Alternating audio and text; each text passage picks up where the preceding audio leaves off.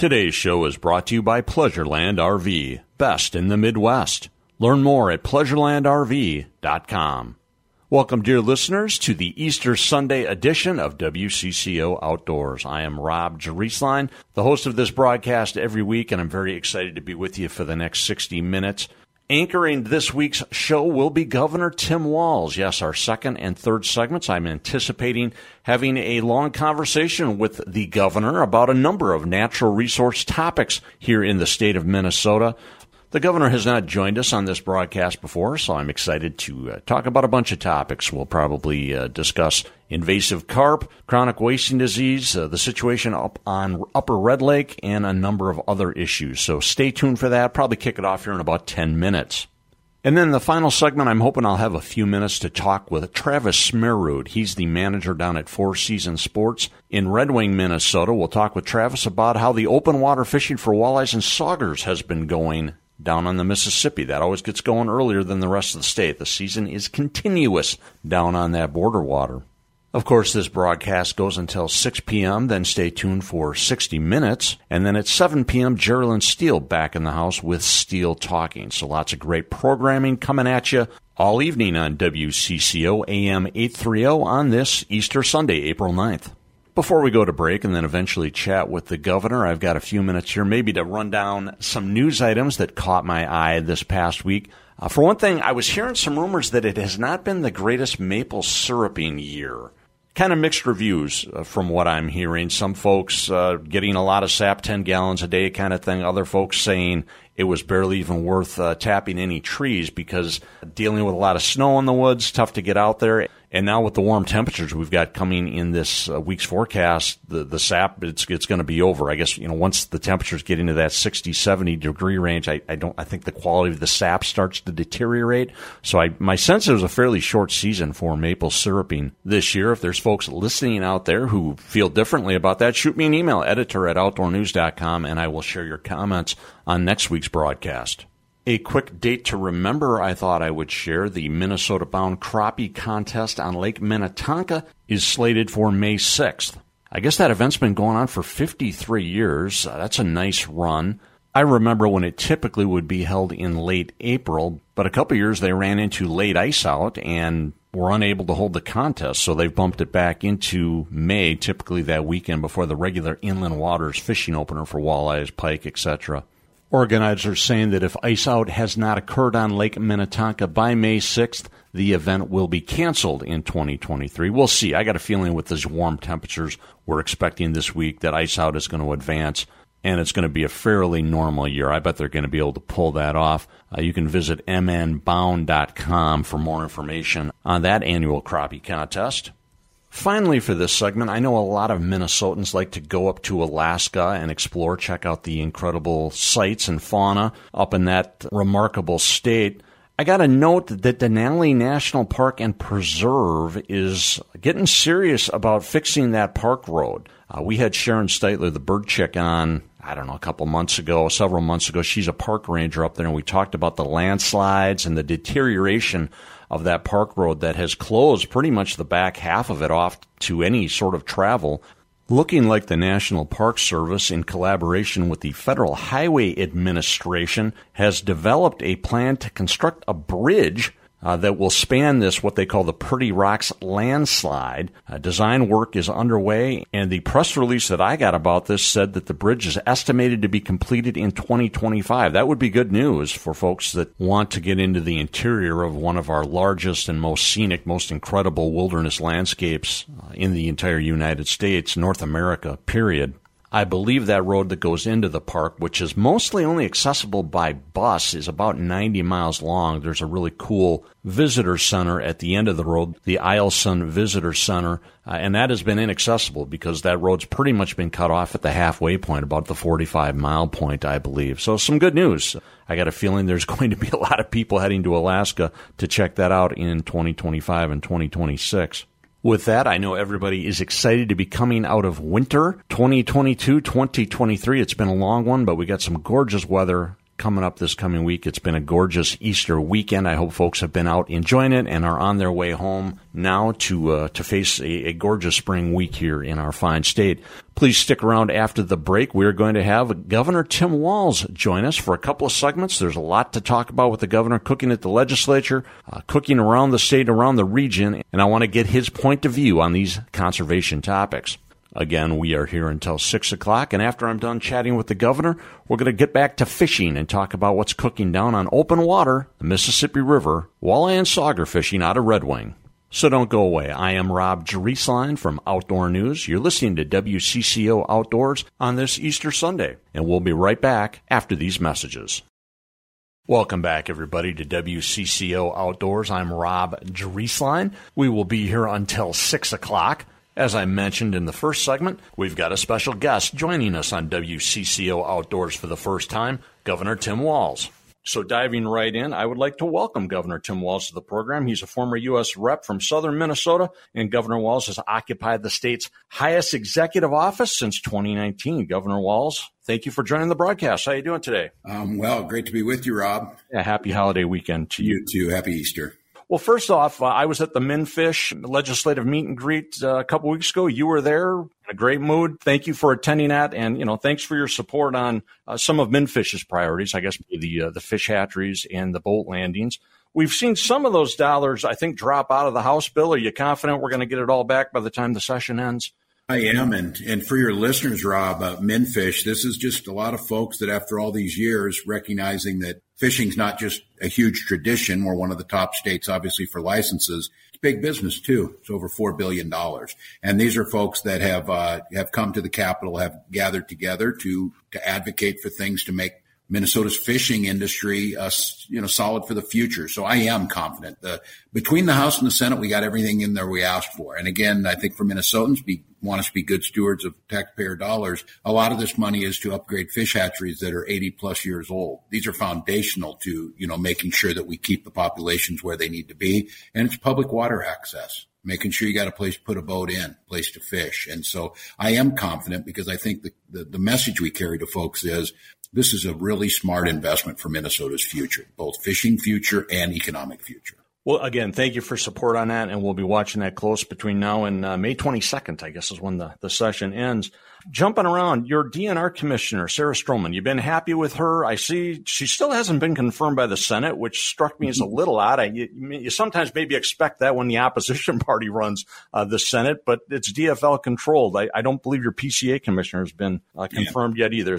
I think it's timing more than anything. It certainly wasn't the case last legislative session, unfortunately, you know, and I, I think political differences are what make this country strong, but I think we saw politics played with people's lives. The idea of confirming a commissioner is, is based on their ability to do the job, not your ideological differences. And I think it's just a schedule uh, to get it on there because I certainly could not be prouder. I think Commissioner Strommen has uh, led with a vision. She has, uh, being a former mayor, understand what it takes to actually get jobs done. And I think she's done an incredible job of getting outreach. Let, let's be candid. You know, for your listeners, if they're listening to this program, DNR commissioner is a pretty tough job. You never make anybody too happy, but it's an important job. That management of the resources plus access, tough, but she's doing it.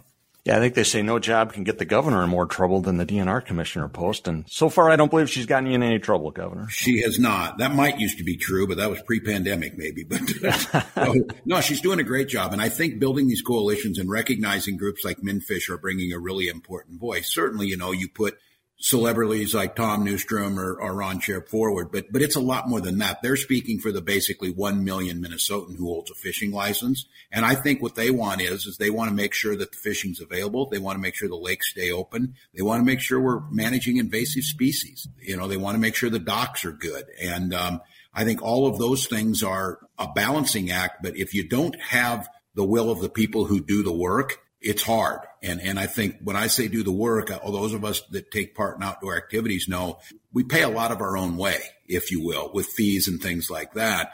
I think the issue here is, is that the state general fund for many, many years has not invested as much as needed to be on this basic infrastructure. And I think Commissioner Strommen helped turn kind of the tide on this. So I am confident we'll get that done. Governor, I got to ask you about Red Lake. The uh, the Red Lake band here a couple weeks ago uh, declaring that they would like to control all of Upper Red Lake, including one mile of state land surrounding it. Uh, the vibe we're getting from the DNR is that this is this is not our fight. This is between the bands and and the feds. Nonetheless, the state of Minnesota has been managing that fishery for yeah. 150 years. We invested a ton of money into restoring it 25 years ago. Has anyone from your office reached out to the Red Lake band and, and said, you know, what's going on here?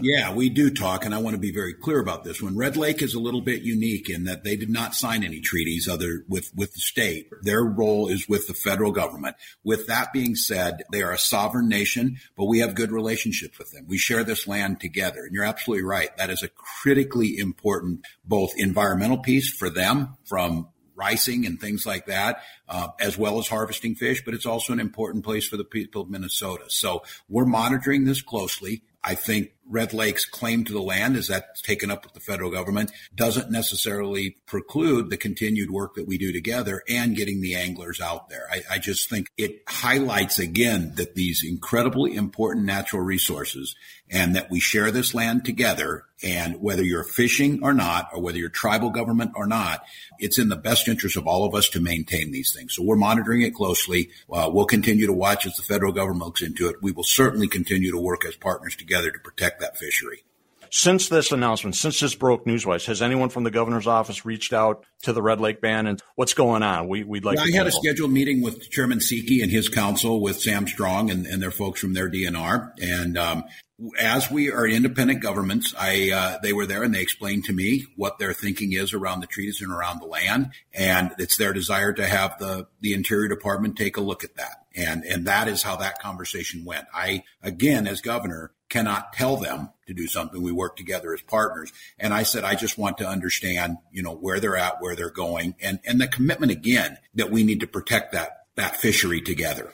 Specifically, when did that meeting take place, Governor? Sometime in the past couple of weeks. Let my staff follow up. It's been in the last two weeks. I've been going through. I do yearly because of requirements by law, and it's the thing we think is the right thing to do. I do one-on-one meetings with each of the tribes to discuss their legislative priorities. This issue came up, and um, you know, again, they have no requirement to tell us ahead of time, so I get it when you did. But the relationships are government to government. We talk, and and it came up in that discussion that they said they are going to pursue this with um, with the Interior Department and the federal government. I said, we'll continue to monitor it and continue to protect what's there.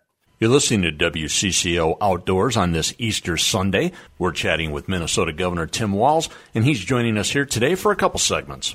Uh, one more quick tribal question, Governor Walz, involving the, uh, the Upper Sioux Agency uh, State Park. Outdoor News reporting that the DNR and the uh, the Upper Sioux Agency band are negotiating, possibly transferring that property over to the band. That's going to cost the state some money. It's my understanding what that, that land was purchased using land and conservation fund dollars, so we can't just give it away without replacing it. And at land prices, we might be talking five, six, seven million dollars. This came up pretty fast. Didn't seem like a lot of public review. Your DNR commissioners already testified in favor of it. There was a, a public meeting, I guess, out in Granite Falls this past week to discuss it. Can you just assure my listeners that citizens in Minnesota are going to be going to be heard as this unfolds?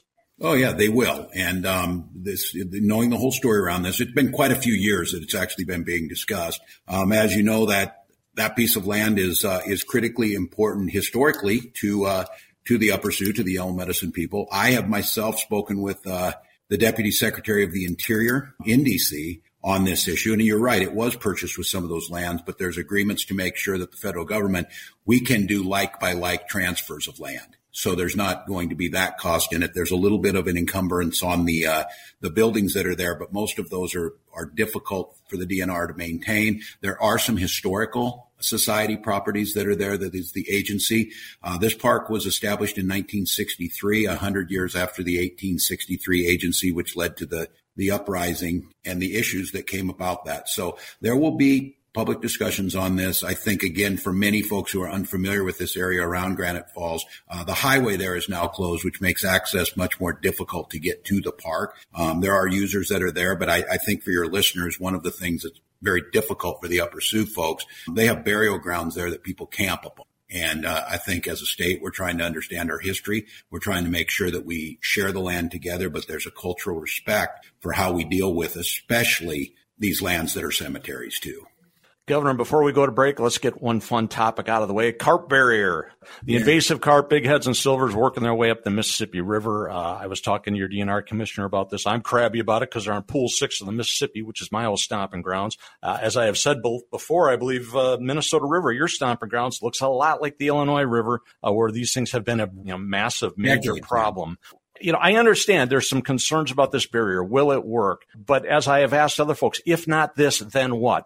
Yeah, I've been involved with this since I've been on the transportation committee. We were talking about the locks and dams. This has come up. There's been electrified barriers have been come up. This goes back over 20 years when we first started seeing the invasive species. Uh, I'm certainly intrigued by any idea that comes up. I also, though, think on any of these decisions, we need to listen to the scientists. We need to listen to the naturalists that understand this. We need to understand how this would disrupt other movements of fish that we want and other other things. So I'm crabby about the fish that are here, but I think people have not taken this seriously. This is one of the issues with Red Lake. They do not believe that we've taken zebra mussels we being us as a society serious enough. And now zebra mussels are showing up in Red Lake. So I think aquatic uh, invasive species, I don't think we've invested enough in this. I don't think we've invested enough in research and actual barriers. So I'm, I'm open to this one, Rob, to tell you, but I, I do listen to my DNR commissioners. Um, I know that she does not think this is the fix right now, but what I would tell you is we need to do something.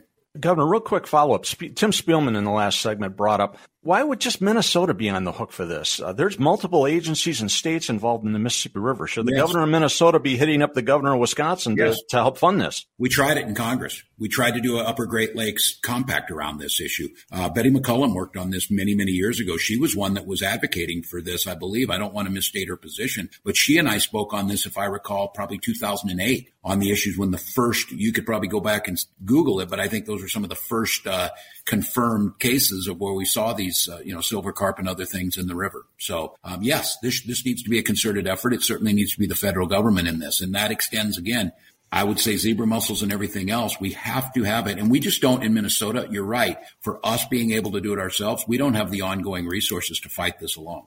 Governor, you stick around for another quick segment? Absolutely. This is WCCO Outdoors. We are chatting with Governor Tim Walz. We're going to get in a break, but more of the broadcast after these messages. Welcome back, everybody, to WCCO Outdoors on this Easter Sunday. Second half of our interview now with Governor Tim Walz. We're kicking around a variety of outdoors and natural resources issues, and I appreciate the governor joining us. Governor, thanks for sticking around. Sure thing uh, Environmental and Natural Resources Trust Fund. Governors do not sign that because it's a ballot initiative. It's an it's an amendment, but nonetheless, it is percolating through the legislature. I presume this is something you support, and when it's on the ballot, I hope in 2024 you're going to vote in favor of it. I'm going to vote in favor of it. And again, I I tell the advocates of this, um, if it helps to have me go out and tell people to vote for it, I'll do that. If it tells it helps to have me away from it, then I'll be away from it for them because this is critical the folks who were involved in this when it first happened. This was groundbreaking. It has made a difference. I think we have to be careful though that we don't, this was not meant to, to take all of the heat. This was most meant to, uh, to be on top of what we were doing. This was not meant to do the fish hatcheries. This was not meant to do some of these things we're doing. It was meant as an enhancement. And I think continuing to keep it in place and, and to listen and think about what the original intent was is really important. But I absolutely do support this. And I, I just can't thank enough for the, uh, the visionaries who put it in place the first time and the voters of Minnesota who voted for it. It needs to pass either this year or next year to get on the 2024 ballot. Would you say it should be a priority this year? I think it should be a priority. I, whenever I tell the legislature what to do, I get in hot water. Um, I recognize that we're separation of powers, but this is one I think I'm speaking for the people of Minnesota. Let's get it on there. And the one thing I can tell you, it seems to be a lot of agreement around that ballot initiatives are people kind of like that idea that they have a real say in this. And this one, I, I think, as we know, is, is incredibly popular. It, it passed overwhelmingly, and I cannot see why that would be any different now. Governor, you got some fee increases in your budget. There's a fishing license increase. There's some uh, boating license increases also, as well as a myriad of others. We'll, we'll focus on the natural resources ones here. I know, and, and you're hearing it too. A lot of folks saying, "Gosh, we're sitting on a big, a big yep. surplus. Why would we be doing this now?" I'll let you uh, explain yep. why you think that's a priority. Yeah, first I hear them loud and clear on this, and trust me, it's. It, the optics of saying that because we do have a surplus that was caused certainly by corporate profits were up and, and, during COVID. The one thing is most of this is one-time money, means it's not ongoing and once you spend it. Now, we have to be very careful about creating ongoing funding streams because you have to pay for those at some point. So there's folks out there saying you're going to create these new programs and they're going to cost money and then you're going to tax me more. Um, that's a fair critique. The one thing I can tell you about outdoor folks is we understand what that investment means. And these are long-term ongoing costs. So before I proposed these, I went to groups. I listened to folks. I went to MnFish and said, what's reasonable on this? What are other states charging? What do we get out of this? For example, there's a fee on aquatic invasive species. We use that money to do the very things you were just talking about. Certainly the fees along the boating help us with the boat ramps and that. We are also, and the folks at MNFISH were very clear is, We'll be okay with these fees, but the state needs to invest general fund dollars to get us back up because everybody's benefiting this, whether it's just the fishing guide, but it goes way further than that. It's the gas station. It's the, it's the grocery store where people are buying. It's a multi-billion dollar business. So I just want to tell folks is we think we keep that in there. Most of these are folks who pay it themselves who do this. And most of us understand when you're in outdoor activities, whether you buy a firearm or you buy your fishing license, the way the North American model of conservation has been done, that money goes back to conservation. And so for long term, to make sure we're not in a situation again, fish hatchery at Waterville is 85 years old and basically falling apart. The way we make sure is we invest general fund dollars, we get it modernized, we do the upkeep with the fee increases. So I hear you. Again, if it were just the one time money, I am investing the most one-time money that's ever invested in the DNR and outdoor activities, but that won't carry on 20 years from now. And that's why these fee increases around fishing licenses, around boating license and aquatic invasive species, species surcharge lets us fight those things. Governor, we've got some chronic wasting disease legislation moving uh, through the Capitol. At least a component of that involves reforming the Board of Animal Health, uh, yeah. uh, including you know transferring some duties from that body to DNR. Is that legislation you support? I don't know that I've heard where you stand on. Yeah, that. well, well, first of all, I think we have not done as a state and as a nation aggressively enough against chronic wasting disease. I've been unabashedly that I think we have to be very careful with these deer farms. They have been the place where these things are coming out of. And the way our system is set up, the Board of Animal Health controls what's inside the wire of those deer farms. The DNR controls what's outside of those deer farms. I think DNR is a little cautious about taking over the interior part of that where the state veterinarian and the Board of Animal Health deal with that. The real simple fact of this is, is that these deer farms have proven an inability to contain chronic wasting disease. And I think we need to have a, a statewide conversation. Is it worth putting to risk the entire hunting season around deer, put at risk of chronic wasting disease around these deer farms that, that again, there's a, there's a small percentage of them. And I understand people say this is how we're making a living. This is how we're doing things, but that can't impact all the rest of us in a negative way. There has to be an accountability. So is, is it time to buy them out, Governor? I, Representative Heintzeman said that in this week's outdoor news. I don't know what the bill would be, but again, we're sitting on a nice big surplus here. Is this the time to buy out the deer farms once and for all? If it were up to me, yeah, maybe so. There's a critique about that and saying, why are we buying someone out who's doing a destructive business practice? You know, would we buy out some of these other things? I, I happen to be a little more I, would hope a little more uh, broader on approach to that. I think maybe so. I don't disregard that these are people's livelihoods and people are doing this, but I, I, think for your listeners to understand, we're talking about 40 or 50 in total of what these are. The impact, if it ends up like situations we've seen in Wisconsin, it can absolutely destroy your deer hunting season in, in, in this population. So I've been you know, I don't know if the right term on this is that I've been pretty unwavering that this thing needs to be stopped in its tracks. And in the past four years, the legislature has chosen to do nothing. I put forward bills. I put forward money. I put forward proposals like buying out. It didn't happen. So I think, yeah, now is the time. I, I think debate this, have the scientists in there. I don't want to disrespect the folks who are doing this business, but I have to be honest with you. All of the science shows this chronic wasting disease is spreading from these locations.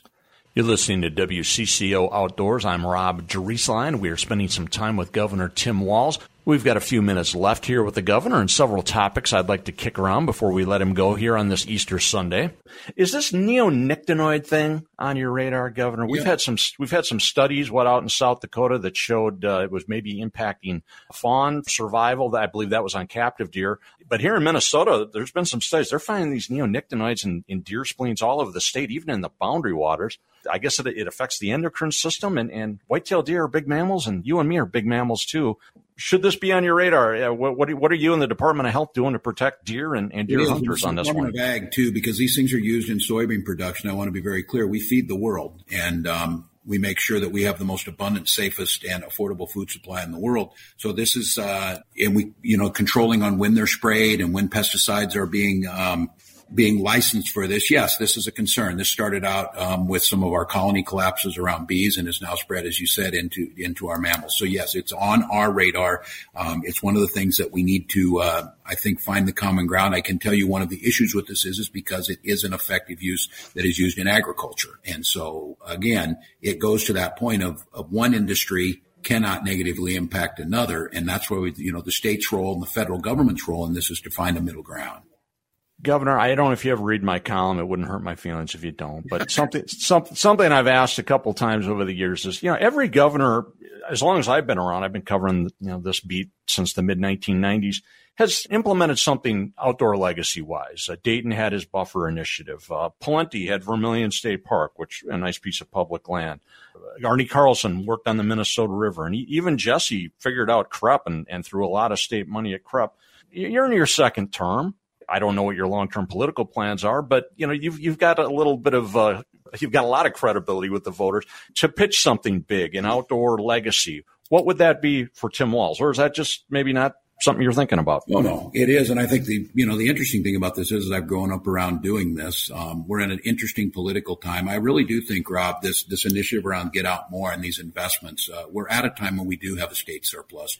It's time to make this, this would be a generational investment. No governor that's come before me, certainly in modern times, and I'm not sure if you do dollar to dollar, would be anywhere close to the investments we're talking about remodernizing Minnesota's outdoor activities. That's going to intend, as I said, the fish hatcheries, the boat landing, but it's also going to be to the state parks, which saw historic numbers of people use it during COVID. I think this is one of the things anybody who's lived in another state or traveled much on this, what you will hear is people cannot believe our state parks and the ability to get a cabin or to see some of the things we have. So I think the long-term legacy is I want to leave the state's outdoor heritage and the capacity to be able to do the things. And I'm going to take the political heat a little bit around the fees. But I think the long term in this is, is that you're going to see a much healthier, a much more accessible Minnesota for folks. And so I think that's where, uh, that's where we're putting our effort. Quick curveball: Should we uh, reopen the moose hunt? Should we allow allow a few tags for uh, for state citizens to take a few moose? Seems like the population stabilized in the Northeast, and the bands, the tribal bands in the Northeast, are killing a few. They do. Um, I think again, let's listen to the biologists on this. I've said that all along. If it, if the, they've recovered enough, just to be clear for your listeners, they know this. I think the vast majority of people who are listening to this program understand this. Management of these things is important. If you didn't have a deer hunt, we would have a lot more deer with chronic wasting. We'd have a lot more other things. If the biologists and the folks believe we're at a point to do that, then I think you try and explore it. But it's got to be thought out. It's got to be well researched on how you do it. We saw, for example, I know it's a very controversial issue, but we saw a wolf hunt in Wisconsin that was not well thought out. And we saw much more harvesting that did damage to the overall population. I think you need to make sure that the experts are being a part of this. Real quick, what motivates Tim Walz from an outdoor perspective? For me, and uh, the biggest thing was is I have a lot of fond family memories. Many I know it's not a secret. My one passion is pheasant hunting. I think I like the dogs, and quite honestly, I can shoot, which helps. Um, so you can get some birds, and, and, then I think leaving that legacy. Um, I've always been, you know, trying to figure out where this is that sweet spot between humans needing to have land to be on, agriculture to feed us, and industry to be able to produce the raw materials that we need, but not seeing it as an either or. So it motivates me to see that we kind of break down this idea that you're either an environmentalist or you're a capitalist in the economy. The two are hand in hand. I, I had the co-chair of the Congressional Sportsmen's Caucus, the biggest one in Congress, and we changed our whole narrative around that. When I got there, it was mostly the hook and bullet crowd alone. We expanded that to add backcountry hikers. We expanded it fat tire bikers and we expanded it to be things like Cabela's and them so that we understood this is both heritage. It's both conservation, but it's also business and they can work hand in hand. So I think what motivates me is to kind of change that narrative that this is Twin City environmentalists versus mining in the North. It's not that. It's both. We need both. We need to figure out how to do that. Well, I understand we're not going to see you on the Minnesota River for the uh, the governor's fishing opener. You want to explain that real quick? Yes, this Okay, we're after COVID, and and we got the fishing opener down at Madison Lake, Greater Mankato area. Greatest place I, I know a lot about. You're going to be the biggest one. We got activities from learning how to kayak to showing kids how to fish to bands and everything. Um, I've got the dilemma that every person who fishes or does outdoor activity has. My daughter's graduating from college that mm. weekend, so um, I tried but I'm a pretty good father and I didn't want to ruin that reputation. I'm not great at fishing, but I love the fishing opener, but I am a good father. So, um, my team will be down there. We'll have this thing set up. The folks in Greater Mankato, I'm going down to see them right before we do all this. Uh, it'll be a fantastic event and it's, it's, uh, I wish they were going to throw a line in the water, but I'll do everything else except that. Yeah, it does collide with graduation season. That's for sure. What, can I ask where your daughter goes to school? She does. She goes to school at Montana State. She's in Bozeman, so she uh, she's a rock climber, a skier, and a fly fisher woman. So, wow. Great school. Great yeah. school. Well, Governor, thank you so much for all your time here today. You answered a lot of questions, and uh, good luck the remainder of the session. And congratulations on having a, another college graduate in your family. All right. Thanks, Rob. Take care. Yep. Governor Tim Walz, we appreciate him joining us here on this Easter Sunday. Let's get in a break, then we will wrap up this week's installment of WCCO Outdoors. Welcome back, everybody. Final segment of this Easter Sunday broadcast of WCCO Outdoors. I am Rob Drieslein. Thank you very much, Governor Tim Walz, who joined us for the middle portion of this week's broadcast. I'm going to go back and listen to that interview myself at the audacy.com backslash podcast webpage, review it a little bit, and maybe offer some of my own comments on the governor's thoughts next week on this program. So again, final segment of this week's program. Stay tuned when we're done for 60 minutes at 6 p.m. And then Geraldine Steele is back in the house with Steele talking at 7 p.m. Before we go, I want to talk about some hot open water fishing going on right now in my old stomping grounds downstream from the Twin Cities. We're talking walleyes, and as promised, I want to chat about a spot where we've got some open water fishing going strong. That's down on the Mississippi River, Pool 4, Lake Pepin, uh, that part of the state always gets going before, uh, of course, lake country portions of Minnesota. And to help me talk about that a little bit is a gentleman, Travis Smerud. He is the manager at Four Seasons Sports down in Red Wing, and he joins us now. Travis, thanks for uh, dialing in here on an Easter Sunday. Oh, thanks for having me.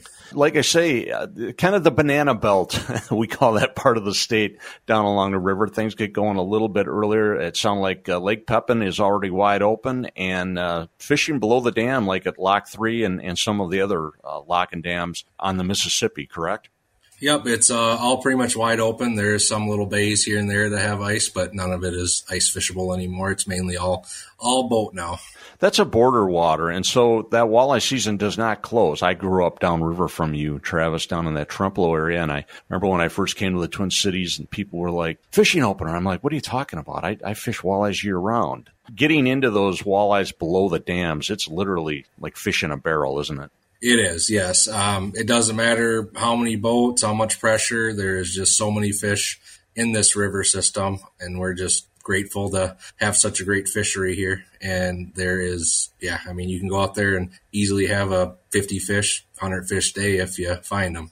It's walleyes and saugers, a ton of saugers down there. Yeah, you might you might catch that number of fish, and it's catch and release. Obviously, for for a lot of them, you can't take more than a limit. But uh, a lot of them run pretty small. Typically, a, a jig and minnow bite, good old fashioned uh, keep it vertical jig and minnow bite. Travis, there is still a lot of guys who run the jig and minnow, but nowadays we have kind of evolved to different things. We run Dubuque rigs, which is a three-way rig system uh, with a dropper down to a heavyweight, heavy-weighted jig out to a plain hook that is all plastics, or you could run a minnow on there. Blade baits are still very popular.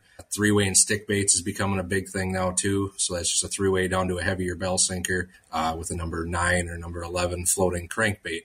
So jigging a minnow still is a option out there, but just nowadays there's just so many different mm-hmm. techniques and ways that we've all found to catch fish.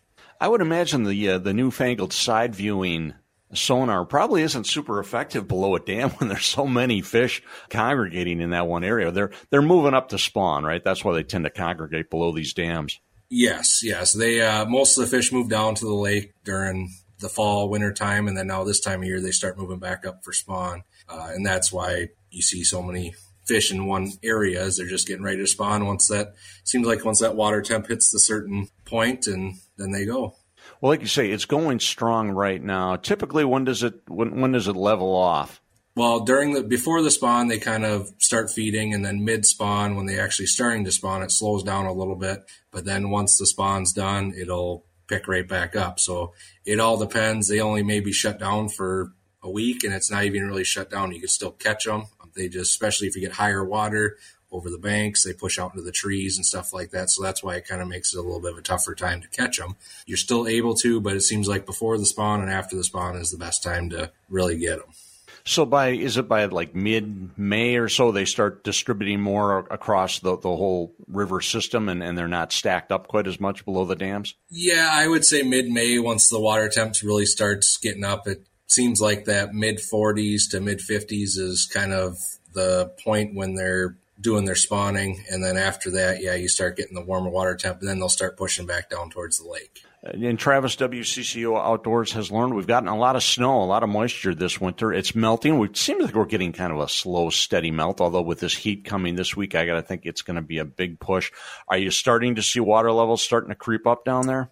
Uh, yes. Um, it's probably come up a little over a foot in the last week. I think I looked a little bit ago. We're at about seven, eight for water height. They're showing uh, projected for mid next week to late next week We'll be at a nine three. Um, still very fishable you can fish out there till pretty much they shut the launches down. A lot of that's about 13 feet, so we're still quite a ways from that, but still very fishable. But yeah, it's it's definitely coming up.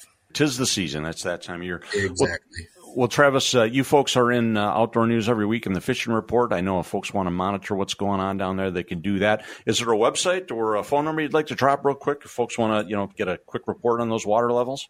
You can go to our website, the Four Seasons Sports uh, dot com, or if you wanted to give us a call at 651 388 4334. All the employees here are very knowledgeable on water levels and what's going on in the river.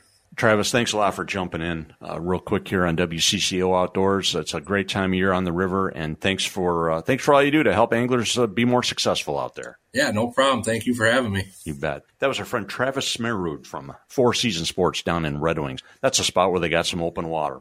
Well, that is a wrap for this week's broadcast. I want to thank Travis as well as Governor Tim Walz, who spent the middle portion of this week's broadcast with us. If you want to go back and listen to that interview with the governor, go to audacy.com backslash podcasts and search WCCO Outdoors. With that, this program will be back on this station in seven days. I hope everybody has a great week out of doors. I'm Rob Drieslein signing off for WCCO Outdoors.